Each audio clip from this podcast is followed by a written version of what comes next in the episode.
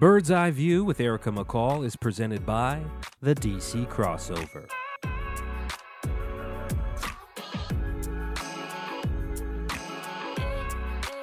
What's up, everyone? Welcome back to another episode of Bird's Eye View with Erica McCall. I just added that in the title, y'all. So now, when you type in Erica McCall on Apple or on Spotify, you'll see the show pop up. So shout out to my producer, Ben. Uh, thank you for helping me out with that. But, anyways, we're back with another episode, episode eight. And this one's going to be a fun one, y'all. I'm so excited. For those who do not know who I am, I am Erica Bird McCall because my last name is McCall. So everyone calls me Bird. and um, I'm entering into my sixth year of playing professional ball. I played four years in Hungary, one year in Turkey, I've been all around the WNBA right now. I'm working out, rehabbing, getting myself right to go out and play in Spain. And currently I just moved to Arizona, y'all, for, for better basketball and training opportunities. And it's hot. I'm from Bakersfield, California. And it reaches, we get to like 105, 106. Mm-mm, this is something different here. This is something different. It's like 105 as soon as I, I go outside in the morning at 9 a.m. It's extremely hot and I don't want to go to hell. That's all I got to say. it is hot out here, but I'm enjoying myself. Um, shout out to Coach April Schilling, who's been working me out, um, and my PT that I've been working with. But, anyways, like I always do, I'm talking too much. My reason for starting this podcast is to help educate fans on what professional when basketball players go through overseas in WNBA, AU, the list goes on. We're an all inclusive podcast. And today, my guest has done so many opportunities of, of professional basketball from, from, college all the way up to the highest level that you can get in the pros. So I'm so happy to bring on my guest, Jillian Alleyne, my Pac 12 sister, back the pack. Jill, thanks for being on. Of course, thank you for having me. Absolutely. Well, y'all, Jill, I, I've competed against Jill for a while when I was at Stanford. She was at Oregon. We had some amazing battles.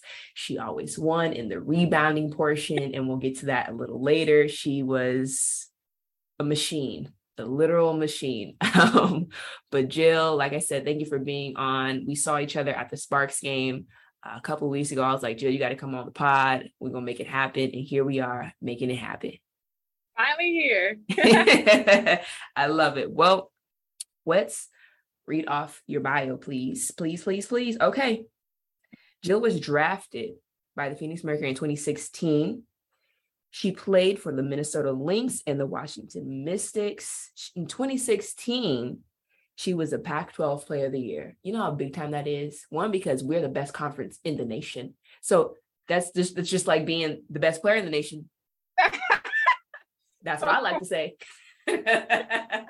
I'm telling you, they don't give the West Coast enough credit.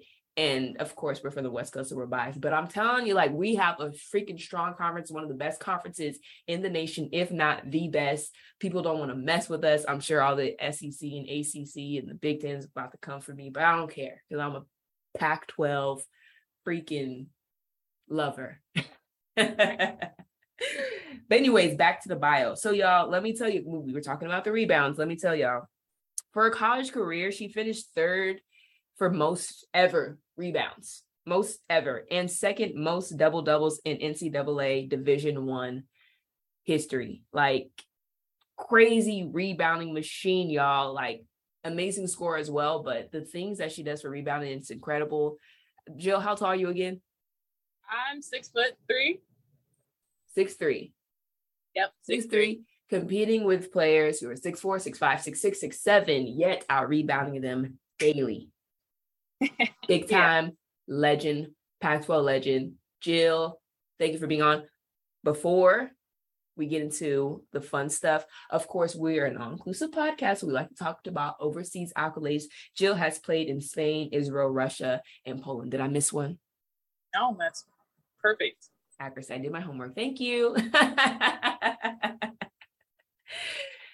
Jill, because you are a rebounding legend, because you are a double double machine, this game is simply called double double.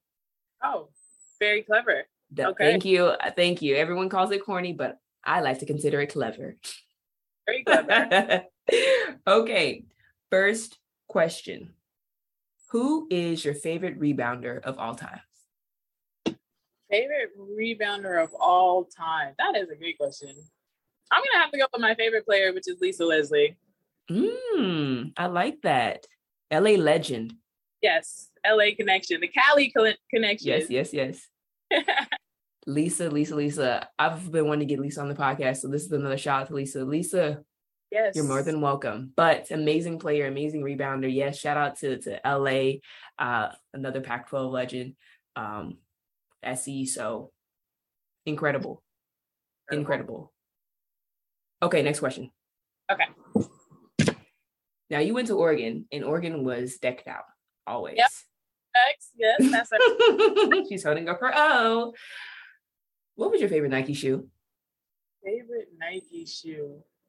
Oh, you know the Nike KDs they gave us were pretty dope. I feel like I got like the Team LeBron Soldiers, but we got a pair of KDs.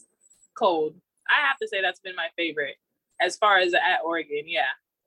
Okay, KDs. I remember we got some KDs. Um, we made it to the final four, and uh, I never wore them because they're just like so snazzy, so colorful. They had a different color scheme. I never even tried to play them. They were just for for displaying at my house. Now they're up in my my mother's living room. So shout out to KD. Okay, I asked this for all my guests who have played for legendary coaches. Coach Kelly Graves is, is absolutely legendary. The things that he's done, especially at Oregon and when he was at Gonzaga, amazing. So, does Kelly have any Kellyisms? Like we call them Tarisms, you know, things that he consistently says, either they're funny or they got on your nerves, but he always said some things that you were like, okay, we got it. Does he have any? Yes, he has a lot. Oh my gosh, Coach Kelly. His biggest one is character flaw. We'll be in practice, you drop a pass, you don't make a good pass, it's a bad shot. He'll be like, that's a character flaw. And we're like, what? Like, a character flaw is so, I feel like, intense. I'm like, it was just a bad pass. I'm sorry. so, Right? Like, dang, I messed Yeah. up one time. Your character Yeah. is messed up, girl. Messed oh, up. done. He'll be like, that's a character flaw. What's another thing? Coach Kelly has so many. I just remember that one being so.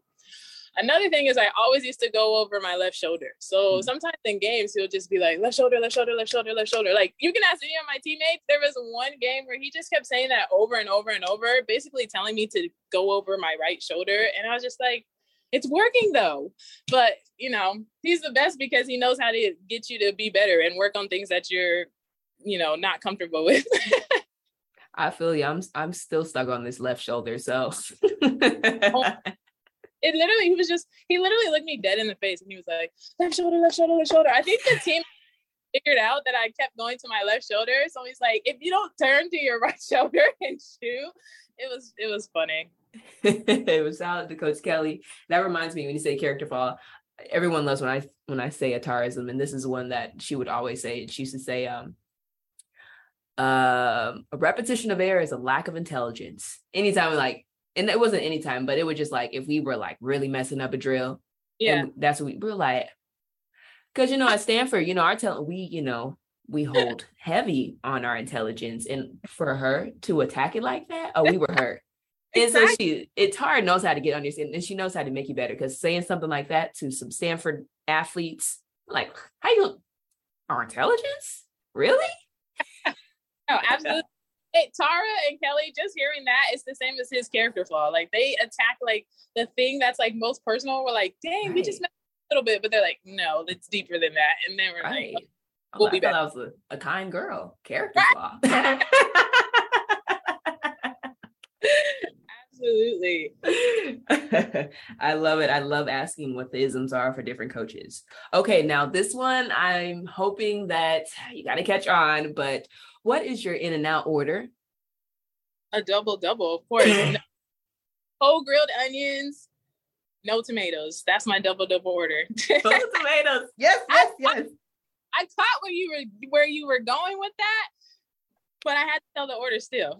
Yeah, I- but I knew you order a double double because who goes in and out and doesn't get a double double? Who gets, just gets one one patty? One patty.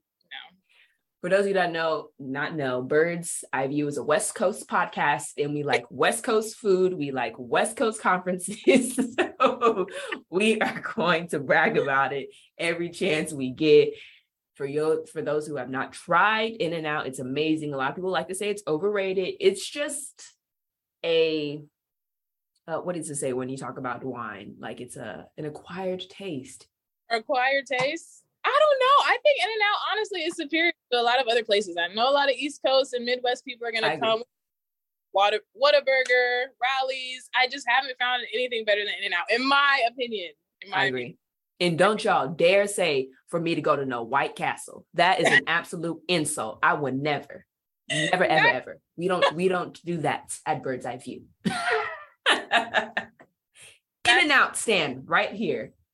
But right my here. order I get a double double animal style. Ooh, that's good. Do you get the animal style on the fries though, or just the burger? Uh, I now this is my little trick so that I don't have to pay for the animal style. So when you you ask for, you can just ask for extra sauce, a special sauce on the side. I don't like the the cheese on my fries, so I just ask for extra sauce on the side. I just put it all on the fries, so it's kind of similar to like the animal style. So I do that too, actually. I get the special sauce and put it on my fries, but the animal style burger I have not had yet. I don't like cheese on my burger, so I don't know if I would okay. like it. In and out it's elite. It's elite. it's okay, we're talking too much. We, we sound like foodies, so I'm gonna go on to the next question. We're gonna. I'm hungry, and uh, that's probably why I'm still talking about it now. Okay. okay. Last question. If you could get a double double against any team, uh, we'll say college or pros, and you and you talking big stuff to him, it's like, yeah, I just got a double double on them. Who would it be? I won't get mad if you say Stanford. wow, that's a great question. I feel like if I have to check my track record, record, I think I've gotten a double double on every team in the Pac-12. So. She's talking big stuff, y'all. That's tough. I, That's tough.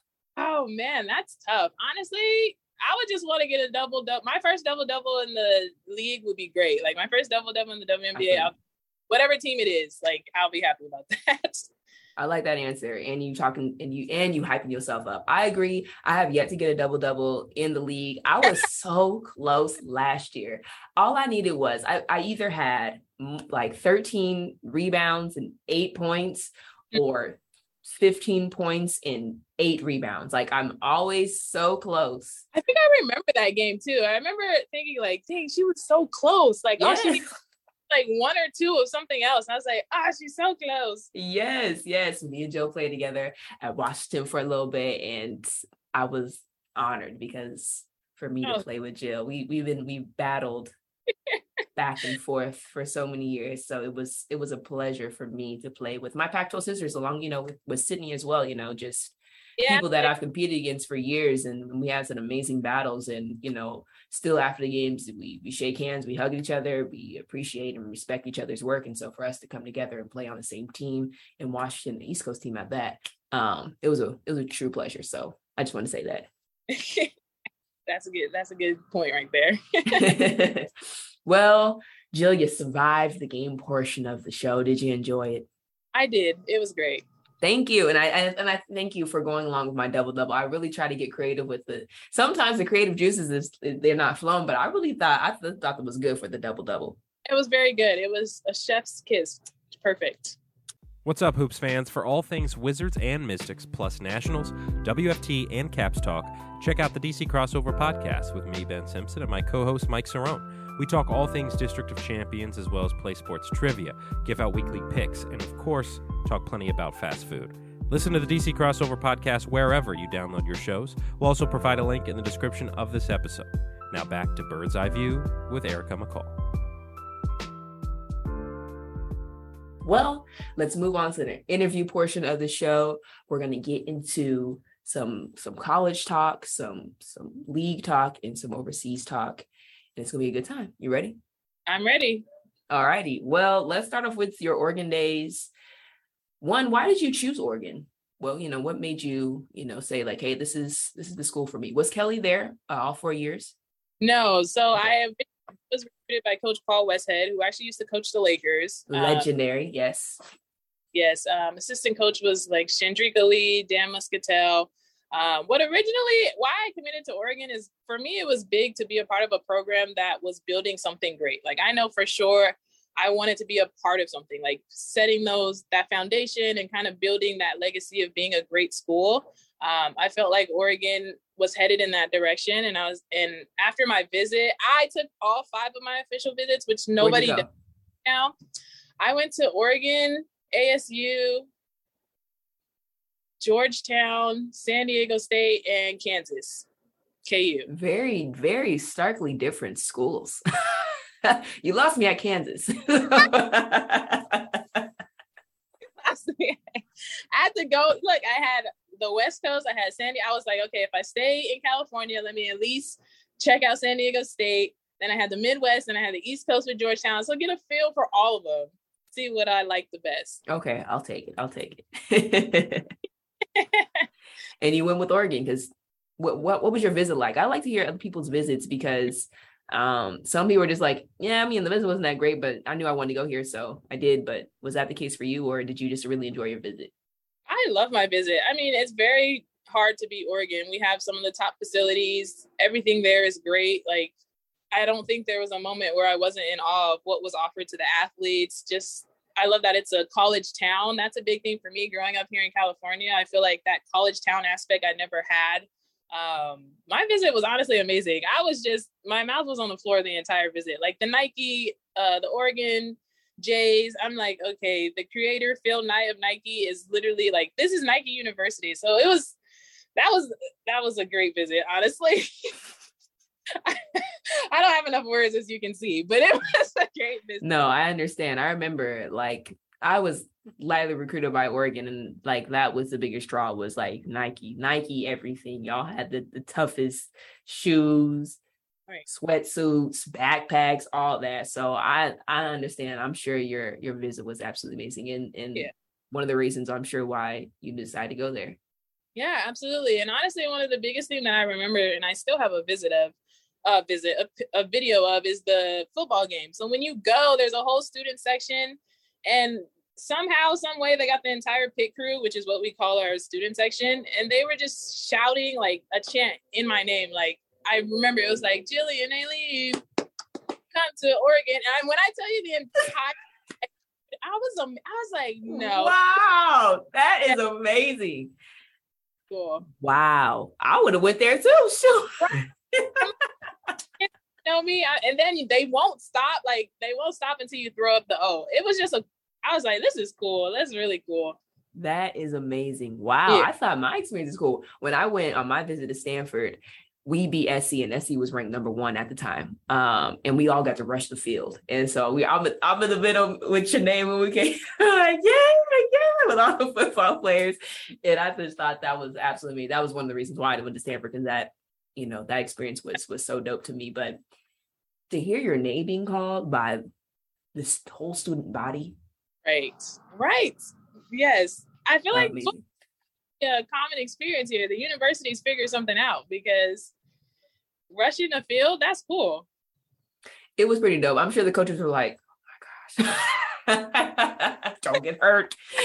But I was like, yeah, this is the best experience of my life. So, hey, college, and I encourage, you know, different students to you won all five and there's nothing wrong with that to go out and explore you know to see what's what's available for you because honestly the business have a big um a big way of showing you you know of, of where you need to go or you know what your right place is you know i went to right. some visits and i was like uh yeah i don't i don't i don't think this is one for me but you know and but before that i really enjoyed the school when i went to visit i'm like ah uh, you know i don't think i'll really fit in here and so take your guys' visits enjoy it eat good food. Tara took us to steakhouses. I was like, y'all had all the money up there. yeah, we was on Tara's car. So enjoy your experiences. So I have nothing against you taking all five. That's that's amazing. Yeah, thank you. I know a lot of kids aren't doing it now, but if you can, definitely take the visit. Like it's worth it for sure. Absolutely. Okay, we got away. That was my fault. That was my fault talking all about visits. so you chose Oregon. And what was your freshman year like? Freshman year was honestly probably the hardest year at Oregon.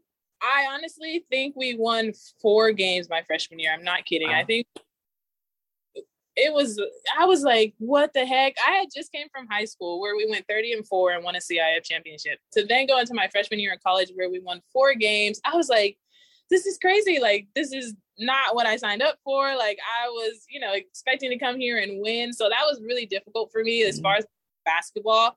But as far as my experience, like I, I loved it. I loved my teammates. Um, that transition from high school to college was a lot easier because I had such good people around me. Of course, it was hard, you know, the 6 a.m. weights, you know, I was only 150 pounds going into college, which is insane. I was like a rail. So it was just like a whole new world for me lifting weights, you know, yeah. the car, the, the conditioning. It was a lot. The school, the studying, it was a lot, but like I said, Oregon does such a great job of setting us up for success. Like the athletes have everything that they need, everything structured. You have tutoring sessions. We have um, a place called the Jaqua, which is the only for student athletes. I think anyone can come on the first floor, but anything above that is only student athletes. That's our tutoring rooms. That's where we go get our help. Um, so honestly, we were set up for success.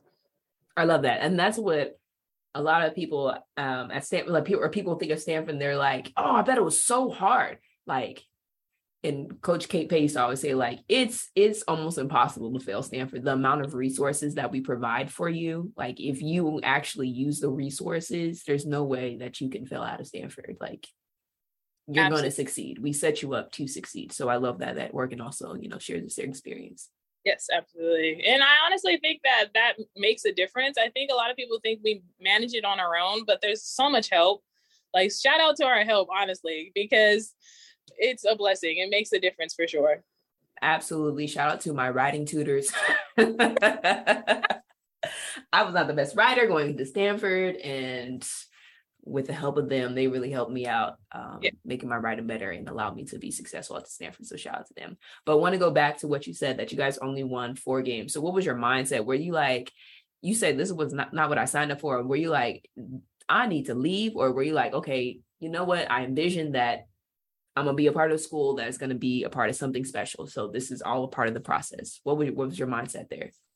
To be very honest with you, and no one knows this outside of my family, I was ready to go. I was like, I remember calling my mom at the end of the season, like just crying. I was like, I'm, you know, I'm unhappy as far as the basketball, like not the basketball itself, but the losing. I was like, you know, we're losing. I just, again, I just came from winning in high school, which obviously is different, but you don't expect to come into your freshman year only winning four games. Yeah. Uh, I remember calling my mom and just being like, like I want to leave, I want to transfer, like it, this isn't what I signed up for, essentially.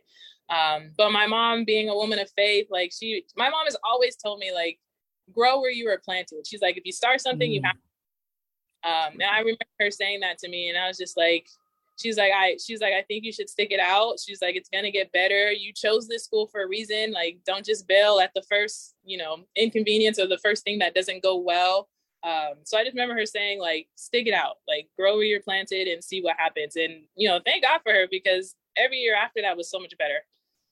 Child of moms and you're in history books because you you continue to you continue to grow and you blossom into a beautiful or yep. or how do you pronounce it? Organian, Organian, or, Oregonian, Oregonian.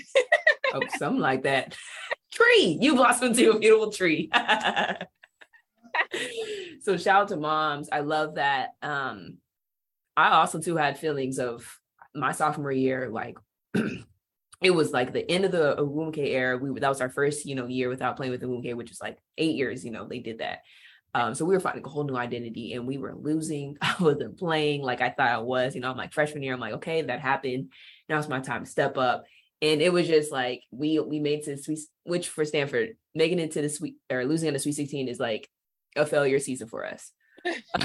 so like we knew like that summer was gonna be freaking terrible. And I was like, you know, I don't know if I want to be here anymore. I don't know if this is, you know, I'm not getting the opportunities that I think I should get. I don't think that, you know, I don't like losing, you know. So it was tough. Um, and so that year I went to go talk to her. I went to her office. I was like, look, I want to play more. Uh, so how how can we make this happen?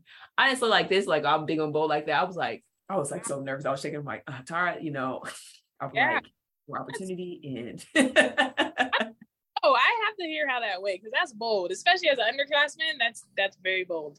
It was something especially. I mean, my dad was like, "This is what you're gonna have to go and do." He was like, "Now, when you do it, don't be shaking your legs. Don't look nervous. look confident. Look strong." I was like, "Okay, yeah." So I think that. I think that I should should play more, and I would like more opportunities. So um, if you, you know, can tell me what I can do to get those opportunities, I'll do them. And she's like, Well, Bird, you need to do this, this, and this. I don't know what she told me.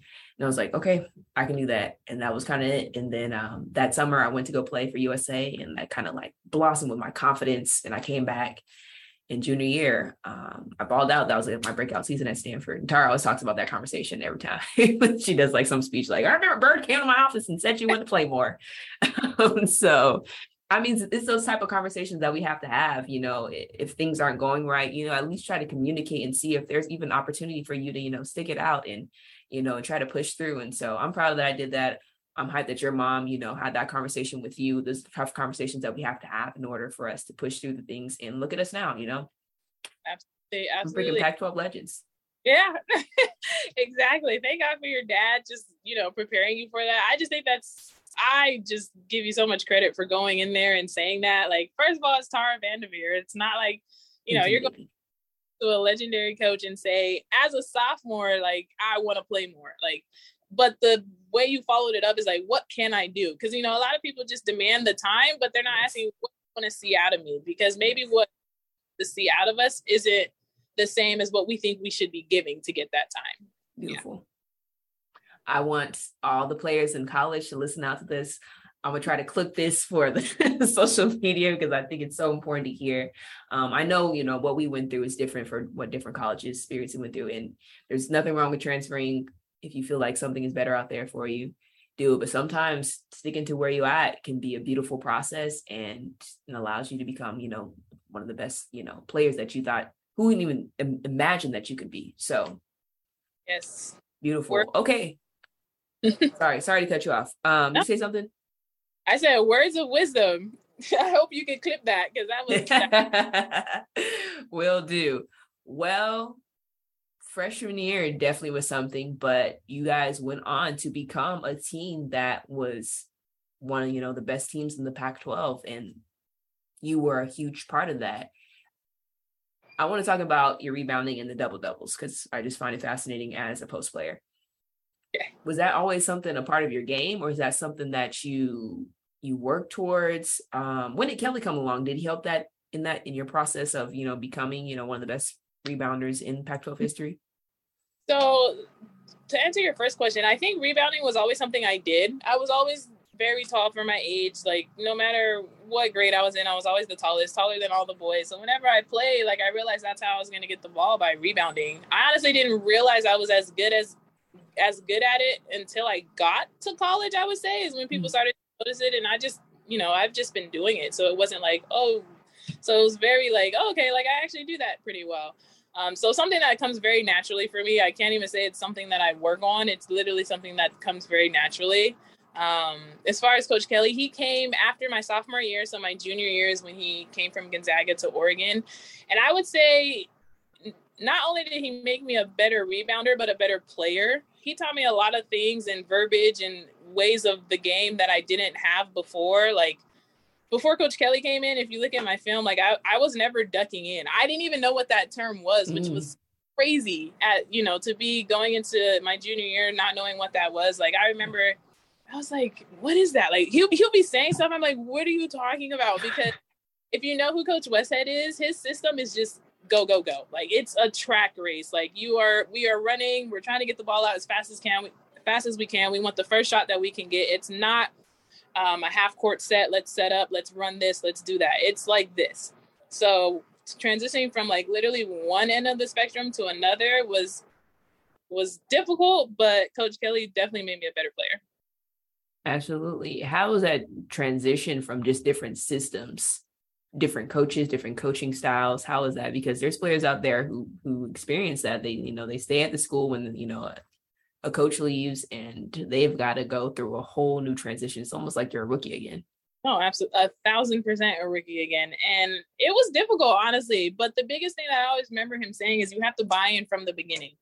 He's like, if you don't buy in, it's going to be difficult. Um, so I bought in from everything that he was saying, Coach Jody, um, Coach Mark. I was like, I'm bought in. Like, I want to learn everything that I can. So you do feel like a rookie again. Um, again, like what I was learning in the first system was the polar opposite of what I was learning in Coach Kelly's system. So it was difficult for sure. And I definitely struggled. Like Coach Kelly would probably say it and admit it, and I'll admit it, struggled. But um, the way it just transformed my game leaps and bounds, I'm so thankful. Absolutely. Yeah, I can imagine how tough that is, but you're a walking testament that buying in can be allow for success. Yeah, absolutely. and I think that goes for every level. Every level. And the hardest thing is a lot of times when you transition from one coach to another, players kind of think like they have it figured out or you know what you're telling me is wrong or i'm just not used to it so i'm not going to do it kind of thing and it's like no like if you if you really let go of what was and kind of and just buy into what is, you'll see so much success. For sure. Tell them, Jill, wisdom. when I when I was in college, I'm telling you, I was struggling. I used to go home after practices like just so sad. Like I'm like, I'm never gonna get this. This is so hard, but it, it worked out. I feel that was my freshman year, sophomore. I'm like, yo, me and me and Kai Johnson, I'm like, we were messing up every day. I'm like, I am not getting it. not getting it. And then it's just like one day clicks. Yes. Oh, that's how you do it. it's that one day and it's like, yep, I got it. Yeah. And you got it. And after that, it's it's smooth sailing. So let's let's talk about your senior year. Really a you know, all American style senior year. You were balling. Um, just talk a little about just that really that whole that whole year for you. Yeah. Senior year was amazing. I think that was one of my best years outside of my sophomore sophomore year. Um, we were winning. I think it was our winning winningest. However, that word is so complicated. Winningest year in my four years. Um, everything was starting to click. It was Coach Kelly's second year. He he returned most of the team. We had six seniors. Uh, we had a grad transfer, uh, Cat Cooper. So everything was just starting to click. It felt good. Everything was good. I mean, senior year was amazing. Yeah that was the year for sure that I thought we were gonna break into the NCAA tournament for the first time in like I don't know, probably like 10 plus years, 15 plus years. It was yeah. we were that senior year team is the reason why Oregon is so successful yes. today. Thousand percent. I agree. Yes. That was that was definitely y'all. I remember when we were playing y'all, I'm like, dang, like two years ago they were trash. Here's we played Oregon, I'd be like, oh yeah, this is a walk in the park. I remember you guys barely had you barely had people in the stands. There was no one really there going into my senior year, like hacked. Yeah. Yep. Yes. So that was a testament to what you guys did and how you guys, you know, led the way, passed the baton to that that new generation of, of Oregon basketball. So kudos to y'all for that. Thank you, thank you. I appreciate you saying that. I think Absolutely. that I think that kind of sometimes gets lost. I think that year definitely put Oregon in a position to where the players that came in after us were like, oh, okay, we saw them, we see what they're doing. We want to be a part of that. Absolutely. Yeah. I mean, that's why I claimed this, the championship from Stanford. oh All those God. teams between the last championship to now, we were a part of that. And we are a part of why people want to come. We are a part of why Tara is the way she is now you know, a part of her evolution as a coach. So I claim that championship. That's good. And honestly, I think that's enough gotten in basketball. Like people think these things happen overnight. They do not. These teams that become great, you look at South Carolina, Stanford's been good forever. So kudos. I mean, it's Stanford. like South Carolina, Carolina. Exactly. Bailey's doing. Like this is not overnight. This is teams building. It's A'ja Wilson. It's Tiffany Mitchell. It's it's you. It's um, Karlie Samuelson. It's me. It's uh, Lexi Peterson. Like just building and then when you know the next generation comes it continues to build but it's it's a process yes takes time takes years honestly you never see a you know first year coach winning a championship absolutely unheard of it takes time it takes evolution evolution that's why Dawn you know gave you know little championship trophies to you know, her players like Candice Dupree all the way back then when she was at Temple because they were the part of the process. Oh, so oh, that's really I didn't even know that. Like that's yeah. super cool. Yeah, yeah. Celebrate yourself. Celebrate us. We're part of the process. We're part of success. Yeah. well, senior year, you were balling, and the day happens. You tore your ACL. I remember when the day happened, like tweeting, like I tweeted like it's just it's just not fair because you were you were balling, you were a first round draft pick. You were, you know, bound to have a very successful, you know, tournament run. And so I was hurt. Um, so what was your mindset, you know, when all that happened? Oh my gosh. Honestly, even talking about it like makes me emotional. That day, I'll never forget it. I'll never forget just one, the pain, just how it happened, when it happened. It was literally a month before the draft. Um, we were right there. Like we had just finished senior night. It was that Sunday. We had an off day and we practiced that Tuesday. And we're getting ready. We're feeling good about the Pac 12 tournament, then the NCAA tournament. I think we were, they term it as like an on the bubble team. So we were about to, it was, I mean, the road was golden. It was like, okay, see where we're going. Everything is good. And then, and then I guess life, life. And I tore my ACL in practice. Um, get it. I was going up for a rebound. Um, it was one of those drills where everyone's scrambling to get the rebound, so it's a dog fight. I went up and I remember coming down. I had gotten bumped in the air and then I also had stepped on someone's foot. So it literally just felt like my knee went like this. Mm. I I mean, I'll never wish that pain on anybody. It was horrible. So ah man, that was a very emotional and still, you know, emotional to this day. It was just crazy. well, even with all that and just really a testament to who you are and, and pushing through the pain and still being there for your team. And, you know, despite of how the season ended, Jill, you're just an amazing person and people want to be around you. And so I know your team appreciated you despite of what you went through. Um, and, and despite of, of all that, you still were drafted in the second round. What was that moment for you? that was a really great moment. I remember Coach Kelly and his wife, uh, Mary Graves, they threw me a draft party. It was at their house. It was so kind of them. Um, I think I had class that day. I ended up going to the class. I was like, I went to class and I'm so excited. I'm like, this is so exciting. Like, I, I still have the opportunity to get drafted. Did I know where I was going to land or where I was going to go? No, but I was very excited that I still had the opportunity. Um, and I, I was so happy that Coach Kelly threw me a draft party. Um, everyone was there, all my teammates, the practice players, Coach Kelly and his family. Um, and then just hearing my name called, I was like, this is crazy. I was couldn't even jump because I had, you know, my knee. So I just you can there's a video of me like literally just shooting my hands into the air. And I was just so happy. I mean, to still be drafted despite my injury was huge. It was that doesn't really happen anymore. So that was a big deal and a testament to, like you said, what I would have been if I did not get hurt. So to still get drafted was one of the best days so far in my life, I would say for sure. Absolutely. I love that. I love hearing draft day stories because man, it's it's always a dream despite of of what you went through, despite how low, how high. People don't care about that. Like they I was drafted. This has been yeah. my dream since a little girl. And yeah and for you to, to get that opportunity to be surrounded by you, your Oregon family, I'm sure that was just a beautiful moment. It was it was beautiful, and honestly, the biggest thing for me was I remember going on like I think Snapchat was big at the time. I don't know if people even still snap now, but I, I have a Snapchat. This- I'll give it to you afterwards. I oh wait, you already have me. it's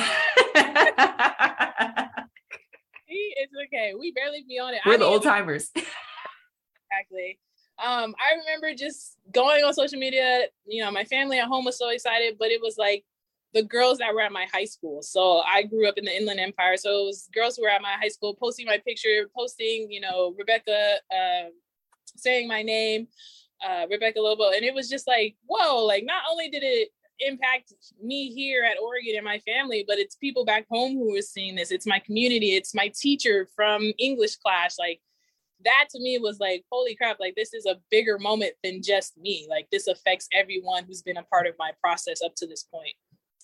That's beautiful. I think I felt the same way just recently. Like we don't realize how how impactful we are to people until like we hear stories like that or we see, you know, someone text you like, "Oh my gosh, like you're you're, you're so amazing." Like the things that you've done. I'm so proud of you. And like I went to go talk at a little, you know, AAU basketball team, and mm-hmm. you know, I'm just like, yeah, I'm. I'm just like, yeah, I'm Erica McCall. First of all, I'm injured. Like, I'm just like, girls don't want to even hear from me. I'm like, I'm not in the league right now. Like, and then you know, I, I say my speech, and you know, I try to uplift them the best as I can. And then you know, the mom tells me like she cried in the car. She was so excited. I'm like, oh. me.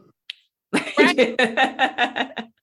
It's like what I saw your story on Instagram. Like that's so cool because we really don't realize the impact that we're leaving. Yeah.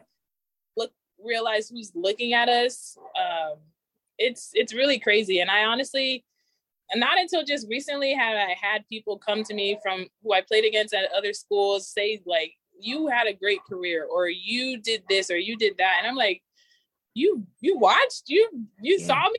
Paid attention. It was like whoa, like that's crazy. Like every time I come back home, like I like to make sure that I visit like my high school or teachers that I'm I'm still in contact with and their kids will watch, they'll watch. And I'm like, that's crazy. That kind of impact, it's just it's it's big, it's huge. It is. And you're an inspiration to many, such myself. So so what was that process like rehabbing and and for you to be able to you know get opportunity in the league what was that like rehabbing honestly was i want to say horrible but it was it was hard i rehabbing was probably one of the hardest thing i've ever done as far as basketball i've never had a major injury up until that point like you know a couple ankle rolls whatever like that's regular you know throw some ice you'll be fine in two days but to like go through an actual surgery the bird's flying sorry to go through an actual you're fine and then go through the rehab it was to be honest, it was a very dark time for me. I think mm-hmm. mentally it was it was a lot.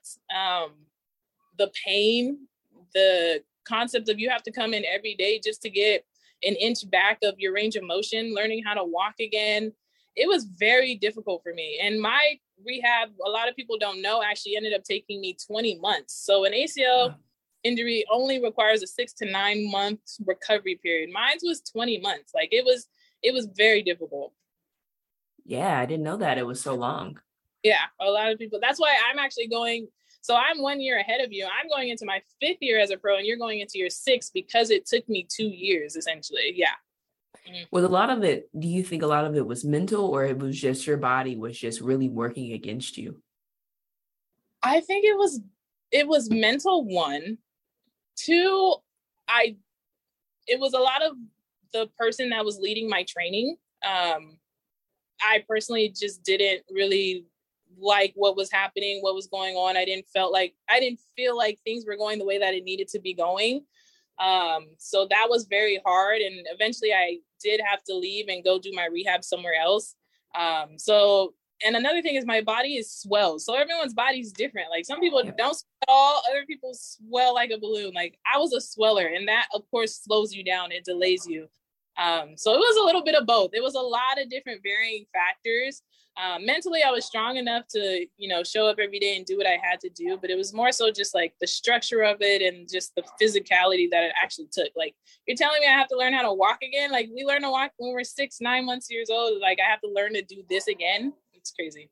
Yeah, I can imagine how hard it is, and especially like having to make that decision of changing PT, you know, to get better because you trust that person. You're like, okay, like they're gonna lead me to the right path, and then you're like, okay, something's um my timing is off. I'm supposed to be at a different you know level than what I am now, and I'm not. So I mean, I know that's that's tough having to change PT. I've had to do that before myself. So yeah, it's it's difficult, and you know you're kind of navigating the situation on your own a little bit. Um, it's it's very difficult. Like you look at Klay Thompson, you know what he went through. It's it's not easy. A lot of people think that we just you know we go down and we pop back up. It does not work like that. not even close. Like it's not even close. I understand. I'm in it right now, so I understand. But you put in the work. It took some time longer than what you expected, but you got back in the league. So, what has been your league experience been like? My league experience has been it's been good. I did get back, so thank God for that. Um, I've kind of had, I would say, I don't know if I would use the term roller coaster or just kind of an up and down experience. Um, so the biggest thing for me was after I had finished my rehab, um, I my knee like I still didn't feel like where I needed to be. So like when I was in camp with certain teams, like you could tell it was very obvious. There was no hiding it. Um, so a lot of teams like a lot of reasons that's why I had gotten cut, mm. which I okay. But once I was good, like I would say after my second year of being a pro, I believe I was ready. I was good. It's just the league sometimes can be very difficult. Um, I think a lot of times it's very political. Mm-hmm. Unfortunately, mm-hmm. it is very political. I think God, there's just so much that a lot of people don't know that go into making yeah. a WNBA in the WNBA. So I would say my first hurdle was getting over like sh- proving to people that I'm still the player that I was and also that I'm better than what I was. So that was the first hurdle. Did that. Um, and then the next hurdle was just sticking, sticking on a team, staying for, you know, the an entire season, a coach believing in you. And that's a lot harder than it looks. Like people see girls getting cut, and it's not because you're not good enough. You're we're anyone who is in training camp is good enough to be in the league. There's a reason yeah. why.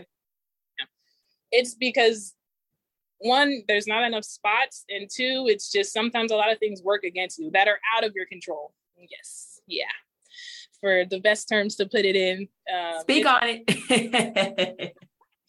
like anyone who's really in the WNBA and really has been like doing this will understand that. Like anyone who's not on a team right now, like you, myself, like it's not because we're not a WNBA player. We are WNBA players. It's the fact that we there's so many hurdles we have to cross other than just playing basketball, other than just mm-hmm. being good at what you do. Like that that should be the main priority and the main, you know, qualifying point to be on a team, but it's not. So it's so yeah.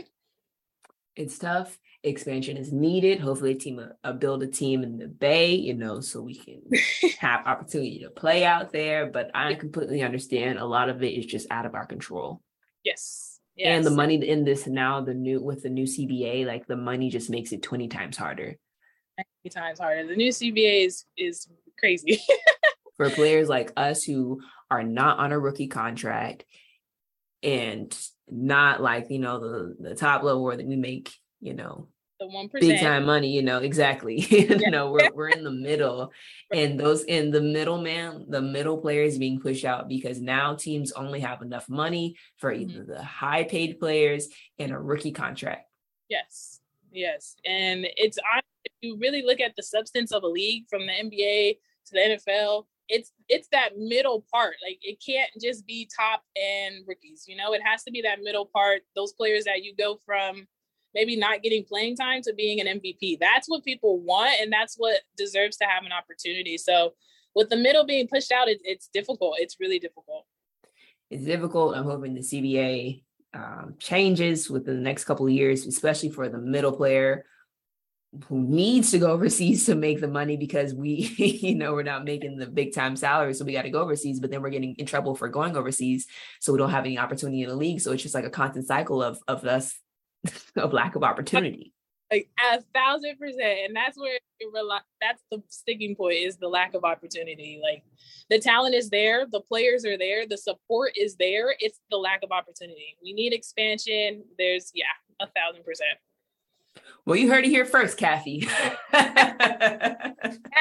We met. We met you. We met when I was at Minnesota. You, I know she's working on it. I know people are like drilling her about it. I really, I believe that she's doing what she can, and I just hope we can see some kind of progression sooner than later. Honestly, yeah. I think it's coming. She's a very clever businesswoman, and she knows how to handle money. She's she's right. got you know look at all those endorsements that she's got you know for the league, a whole bunch yeah. of money. Um, so all we can do is pray and you know yeah. put in the work and just you know see what you know opportunity God provides us with. So simply all we can do. Yes. Well, you pl- we're in the league. You played with Minnesota. Big Sil to last year. Do you have a fun story about Sil or uh, just you know what was it like you know playing against Sil? I didn't have opportunity to really play against her that that much because she was injured in the bubble, but just being around her presence, she's an amazing person. Ah, Yes. Mama Bear. Love yes. her. That is the word. She is the mom of the team. Like I've been with the Lynx since 2019. Like um and Sylvia has been the one like per like just I mean you can't pick a better person to learn the game from. Like she I think a lot of times what I've learned in the pros is not everyone is a teacher. Not everyone is willing to teach you what they know. And Sylvia is willing to teach you everything that she knows. She's, you know, I'm never afraid to go and say, Hey, Sil, like, I don't understand this. Can you help me? And she's just always so joyful about, okay, look, this is what you have to do, da da da, explaining it. So Sylvia Fowles has been one of my greatest, hmm, one of my best teammates, I would say, and just person all around. Like you said, like being around her, you're just happy. You're happy. Yeah. She's has good energy. She's a she's a good person.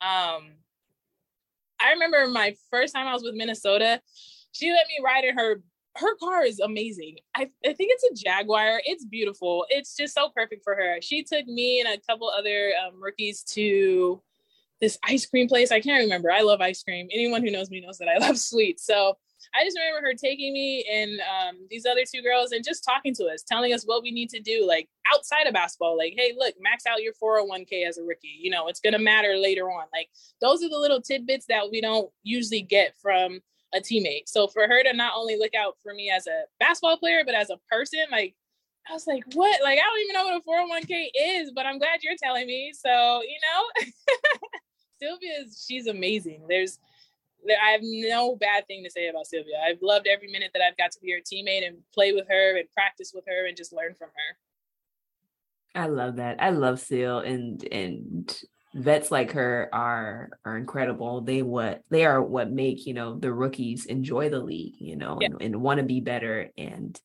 just her guidance and her spirit will be missed in the league. So I'm giving you all the flowers. You're an amazing person, amazing player. We're gonna miss you. I hope you guys continue to ball out. I'm rooting for y'all to make the playoffs. I think you can. You yes. guys are on, yeah, guys have some momentum. You guys just beat Chicago, which is the best team in the league right now. So rooting for y'all. I used to play for the or for the for the Lynx, so hey. Yeah. Her flowers, you know, as she's gonna retire this year. Um, she deserves all the flowers. So shout out to you, Sil, for sure. And also another thing that I do remember, and it's crazy because you would think it's the stuff on the court that you remember about somebody, but it's really the that off the court yes. stuff.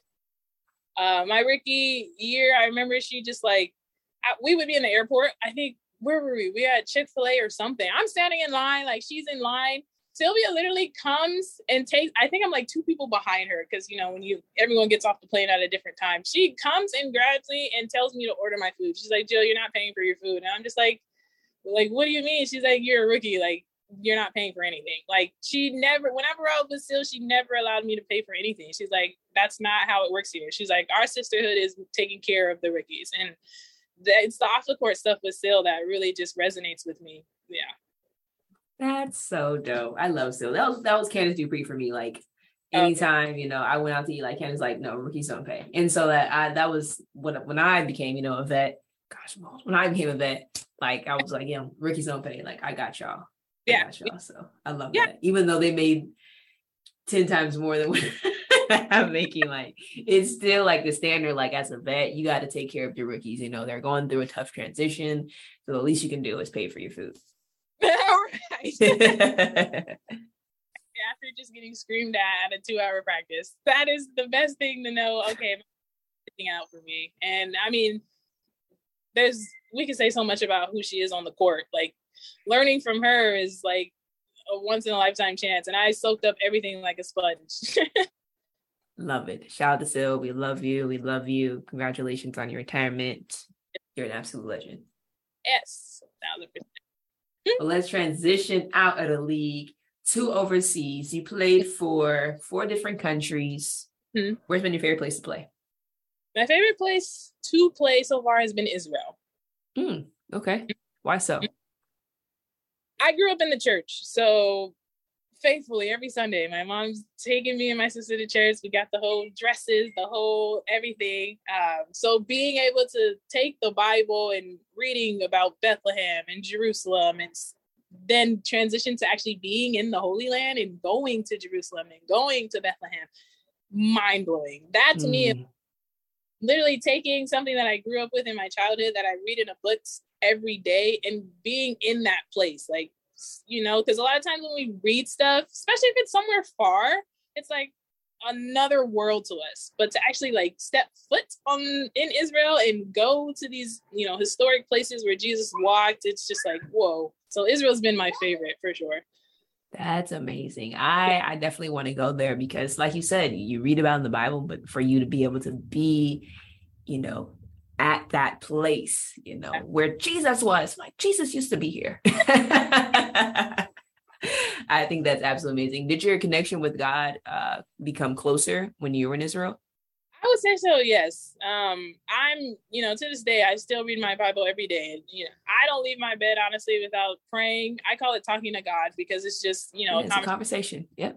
Conversation. Um, and reading my word. So when I was in Israel, I even have in my Bible, I jotted down like the day that I read it. I'm like, oh, I'm in Israel this day, just to like remember. So I would say my my relationship with God definitely got stronger. My faith got stronger. Um, yeah, my grandma's gonna be listening to this. she listens to my podcast every week. I send it to her and she's gonna love this part. So she's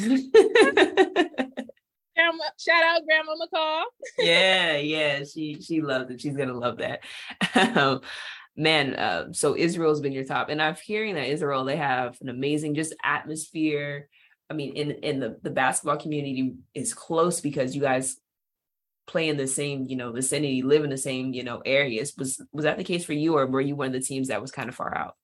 No, that was the case for me. Um, we were everything's so close. If you, anything, the furthest team might be 20, 25 minutes away. They just added, added um Haifa, which is probably the furthest team. It's almost like a San Francisco, like okay. from L- it's far. Like that's probably the furthest team, but everything's 10 minutes, 15, 20 minutes away.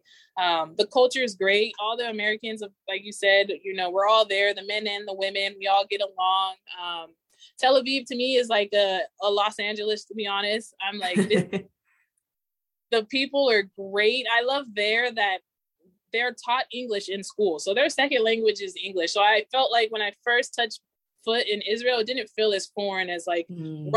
Like I felt like, okay, like these people also speak English. Like that's so helpful because Hebrew, I mean, Hebrew is probably the furthest thing away from English. So yeah. to be able, I can go into a store and maybe speak a little English was a game changer for sure.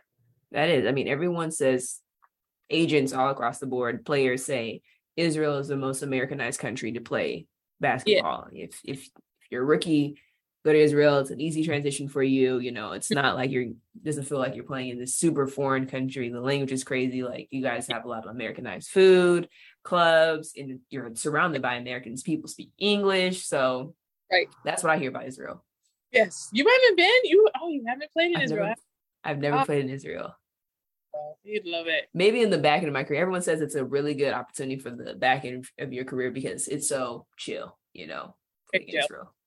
Yeah, Israel is it's really amazing. The food, I think when the first year I played there, Israel had just cracked the top 10 list for most healthiest food, most healthiest countries as far as food. So everything there is very Mediterranean. You have hummus, you have pizza, like um, falafel, like a lot of vegetables, spices. I was like, this is the best food, honestly, I've ever had in any country. Like Israel is like up okay. here. Yeah, I, I have to put my stamp on that one. okay, but I do hear that it's expensive very expensive. it it's ridiculously expensive. That is very true. Can't can't get past that to be honest. yeah, like I heard my friends were like, "Yo, it is expensive out here. It's a beautiful country, great, you know, great food, great people, but expensive." So I, I definitely got to go out there. If if I never play out there, I definitely got to go out there to visit. Absolutely. And another thing I love about it is it reminds me of California. It's not a cold place. It's not, you know. Ooh, I love that. Yeah, it's pretty sunny the whole time that you're there playing. So you would love it. Yeah. Okay. Israel put it next on this. Spain next. You never know. Israel could be coming soon. It could be. And how was your experience in Russia? Oh man, Russia. You know, someone asked that today and I was like, Russia is not for everybody. It is really I remember I had just came from playing in Israel and I went to Russia. And when I talk about polar opposites, like day and night polar mm. opposites, mm. Russia, I think, is more of an isolated experience. You have one other American on your team, unless you're Ekaterinburg, who has like six Americans because they're ridiculous. But like you have one other American. Um, Russia's so massive. If you ever looked at the map, Russia is insane. Like I didn't know it was like the biggest the country. Like it's yeah, long. Huge. It's huge. Yes. Yeah, within the country itself, I think there's like 13 time zones. It's crazy. Like mm. I've never experienced anything like that. Like usually you have to go to another state to be in or another country to be in a different time. In the country alone, there's a 13 different time zones. So wow. Played in Novosibirsk, which is basically Siberia. Oh, so, it was cold. Yikes. I was on icicle. The coldest it got was negative 39. My phone froze. I remember that day I went outside for a brief moment. My phone just froze and shut. It was done. I was like, what? No, this is this is unreal. Like freezing. Um, but the biggest thing for me, because Russia was so isolated, is I really dived into the culture. So I downloaded an app. I was like, I'm going to learn the language because where I was at, it's not Moscow. So Moscow is like, think of Hunger Games, the capital city where all the rich people are at and they're doing yeah. that. That's Moscow. Like everything there is, I think, a little bit easier. But once you get outside of Moscow, it's it's a whole different world. So um, where I was at was 15 hours ahead of California, which is where, you know, I live. So that goodness. Yeah. It was like a whole nother I remember just like being so out of it so many times. I'd be like, okay, today's my Sunday, but it's probably still like Saturday morning or Friday night at home. Mm. Like, whose birthday is it? What am I missing? so um but like i said because it was so isolated i really just dived into the culture i learned the language i would say i speak russian pretty well which is pretty funny wow. yeah um and the city that I was in has the Novat, which is a world famous opera theater. I went to go see the Nutcracker for the first time. And if anyone knows anything about opera and ballet, Russia is like one of the top countries. Like they are superb in that um, career. So it's like to go and see that in Russia was really cool. They had a little downtown area. So I was going to all the cafes, coffee shops I was eating. Eventually, they knew me so well. Like when I walked in, if they had a person that translated or spoke English, like they came straight to the register and was like, "How are you? Like, what would you like today?" Like that's how frequently I was like getting out that. to learn about where I was at. That is beautiful, and I'm always preaching that embrace yourself in the culture because if you don't, yeah you're gonna hate it especially in a in a country like russia where you, it is so isolated it's freezing you don't have mm-hmm. a lot of americans you, it's hard for you to talk to your family. Like you yeah. have to put yourself in the culture in order to in, enjoy your experience and enjoy really your everyday life. Like to find little pockets of joy, you know, within the overseas because overseas, like we said, it can be really tough. Yeah. Russia's not for everyone, and if you don't at least try to make it a fun experience, you got to put in the effort to do that. If you don't do that, yeah, you was on the edge. Hey, this ain't gonna work out. Get me somewhere else. no, a thousand percent. Like words of wisdom right there. Like when you go overseas for the players that are there now and you know the college players that will be there next, like get out, go see something, go visit something, go to a museum if you have to, but like try to get something out of it. Like you're there for six months, you might as well.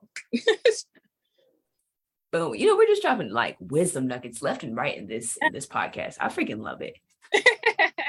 And I'm also finding out so many fun facts about different countries. I love that too. And, and that just shows that you really immerse yourself in the culture because you know about this. I'm sure the, the average overseas player does not know that Russia is known for ballets in theater. so kudos to you. Thank you.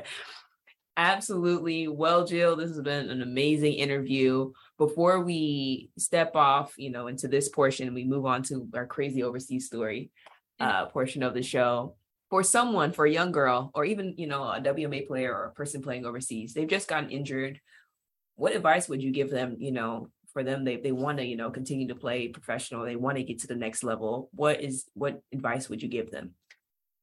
I would tell them don't give up don't give up on yourself. I know it might seem bleak at the moment. You know, you're hurt. Um, you don't know what that looks like going forward, but don't give up on yourself.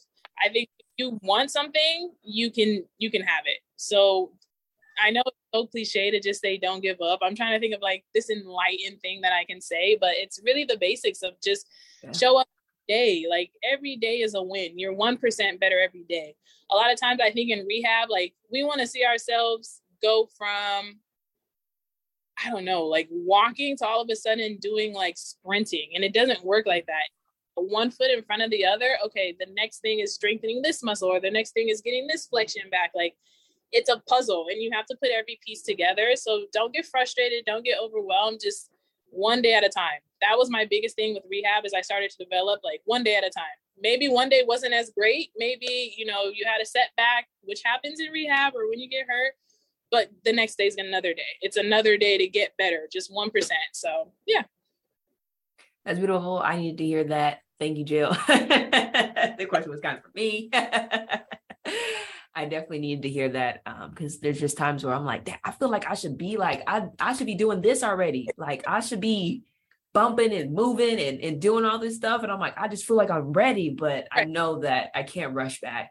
I can't, you know, try to do something that my body is not prepared for. It's those little things that I have to, to train my body to do in order to sustain healthiness. Yes, a thousand percent.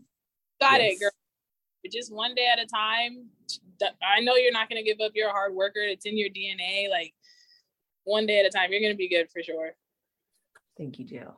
Well, this is amazing interview. That was amazing wisdom, wisdom, wisdom, wisdom left and right. But to end the show, I always ask my guest, what is their craziest overseas experience? I'm sure you have some because you've been immersed in the culture. You've yeah. been thick. Yes. In the, into the thick of it. oh, craziest overseas story. You know, you told me at the beginning to think about this, and I still. So when you say crazy, does it have to be like basketball related? Is it just like an experience? Anything like- on or off the court, anything. I mean, your phone freezing is pretty darn crazy. Yeah, I would say that's definitely one. Um, oh, let me think. Let me think. Um, I think the craziest experience I had was literally, and it's gonna be Russia again because Russia, right? So I went into the grocery store. This is not anything crazy. It's probably what happens to all Americans when they're overseas. I went in into the gro- into the grocery store when I first got there. Don't know how the money works. I have zero idea how the currency works. Yes. Like, what's the equal to? How is it equal to the dollar? Blah blah blah. I remember going in, buying my first like stuff for my apartment, seasonings, the staples that I need for the next six months or whatever. And when she's bringing it up, and I look at the um the computer screen to see the total, and the total was like, I think it was like. 2,100 rubles or like 2,400 rubles, something crazy, an astronomical number. And I'm like, like, how does this translate to American money? Like, did I just drop $500 that I have deal about like I was so like unprepared and usually I research before I start spending my money but for whatever reason I didn't that time and I was like and I just swiped my card like my hand is shaking I'm like what I'm paying for I don't know how much this is gonna be I remember taking that receipt going home I'm I texting my translator like what does this mean how much did I spend googling like USD to ruble like how much did I just spend and I only spent I think like $15. The ruble was so, I think one ruble at one dollar at the time equaled like 77 rubles. Like the oh, currency oh, was, low. It was low. I was oh, like, you was, oh, you was buying everything out there.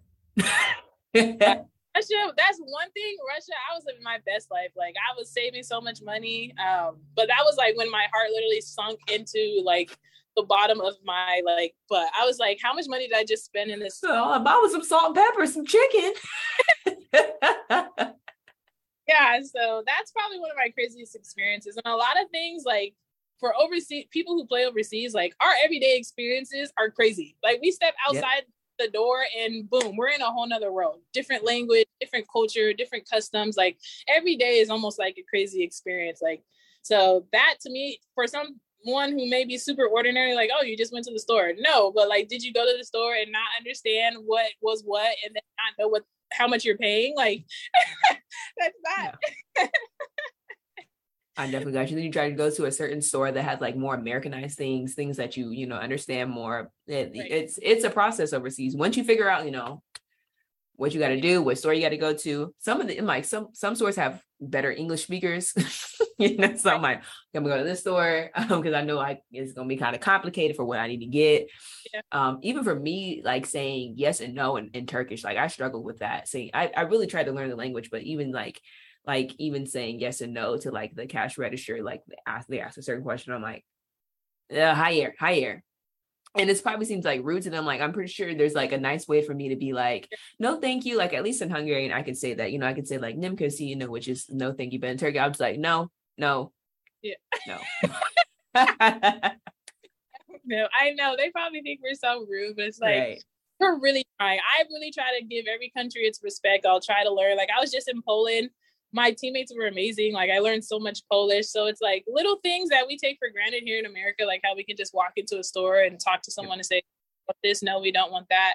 It's a whole nother experience overseas. But once you get into it, once you're there after a month, a couple weeks, two months, you start to learn the lay of the land and how things work. So it's definitely a process. Absolutely. Well, before we end, let's get a little Polish lesson Oh man, okay. Um, just something simple. How would you say hi, bye, and thank you? Okay. So dzień dobry is how you say basically good day or hello. That's how you greet. It kind of seems a little French. Yeah, dzień dobry. It's it's yeah, it is kind of that little that little yeah. you say dzień dobry like you hey, like, good morning. Like when my teammates walked into the locker room, dzień dobry, like, or chais. Chais is how you say hello. Chais, chais, chais, which is pretty easy. It's just like, mm-hmm. that's easy. The chai, chais. Um, goodbye. Goodbye. What was goodbye? Uh, hold on. Dang, look at me saying that I know what I'm talking about. It's been a minute. Chased. Uh, what was it? Blanking right now. I think it was Papa. That's what it was. It was Pa. So like you say bye, you'd be like Pa, like when my teammates leave, like literally PA, like Pa. And then if you say it back to back, like Papa, like bye. So that was really cool, like super easy stuff. So yeah, and yes was talk and no was nie. So like pretty easy. Yeah. yeah. Okay. Look at us. Yeah. Look at bird's eye view. You guys just learned some Polish. you guys have an amazing week. Jill, where we can where can we find you on social media so people can can follow you and continue to you know learn about you? Of course, um, on Instagram, my Instagram is Trini Jilly Doe with three e's at the end mm. of Doe. Um, my Twitter is Super J, and I'm on Facebook. So add me, follow me. You'll you'll you'll enjoy it here. You'll enjoy. You will indeed. You will. Well, you can follow me on Instagram and Twitter at birds, the word underscore 24. And of course, if you want to follow the podcast, you can follow us at birds, birds eye view that pod on Instagram and the number one bird's eye view on Twitter. Once again, been a blessing. Thank you guys for listening in. I hope you guys enjoyed your Polish lesson and of course listening from the beautiful Jillian. Thank you. Thank you, Jill. Thanks for being on. Amazing.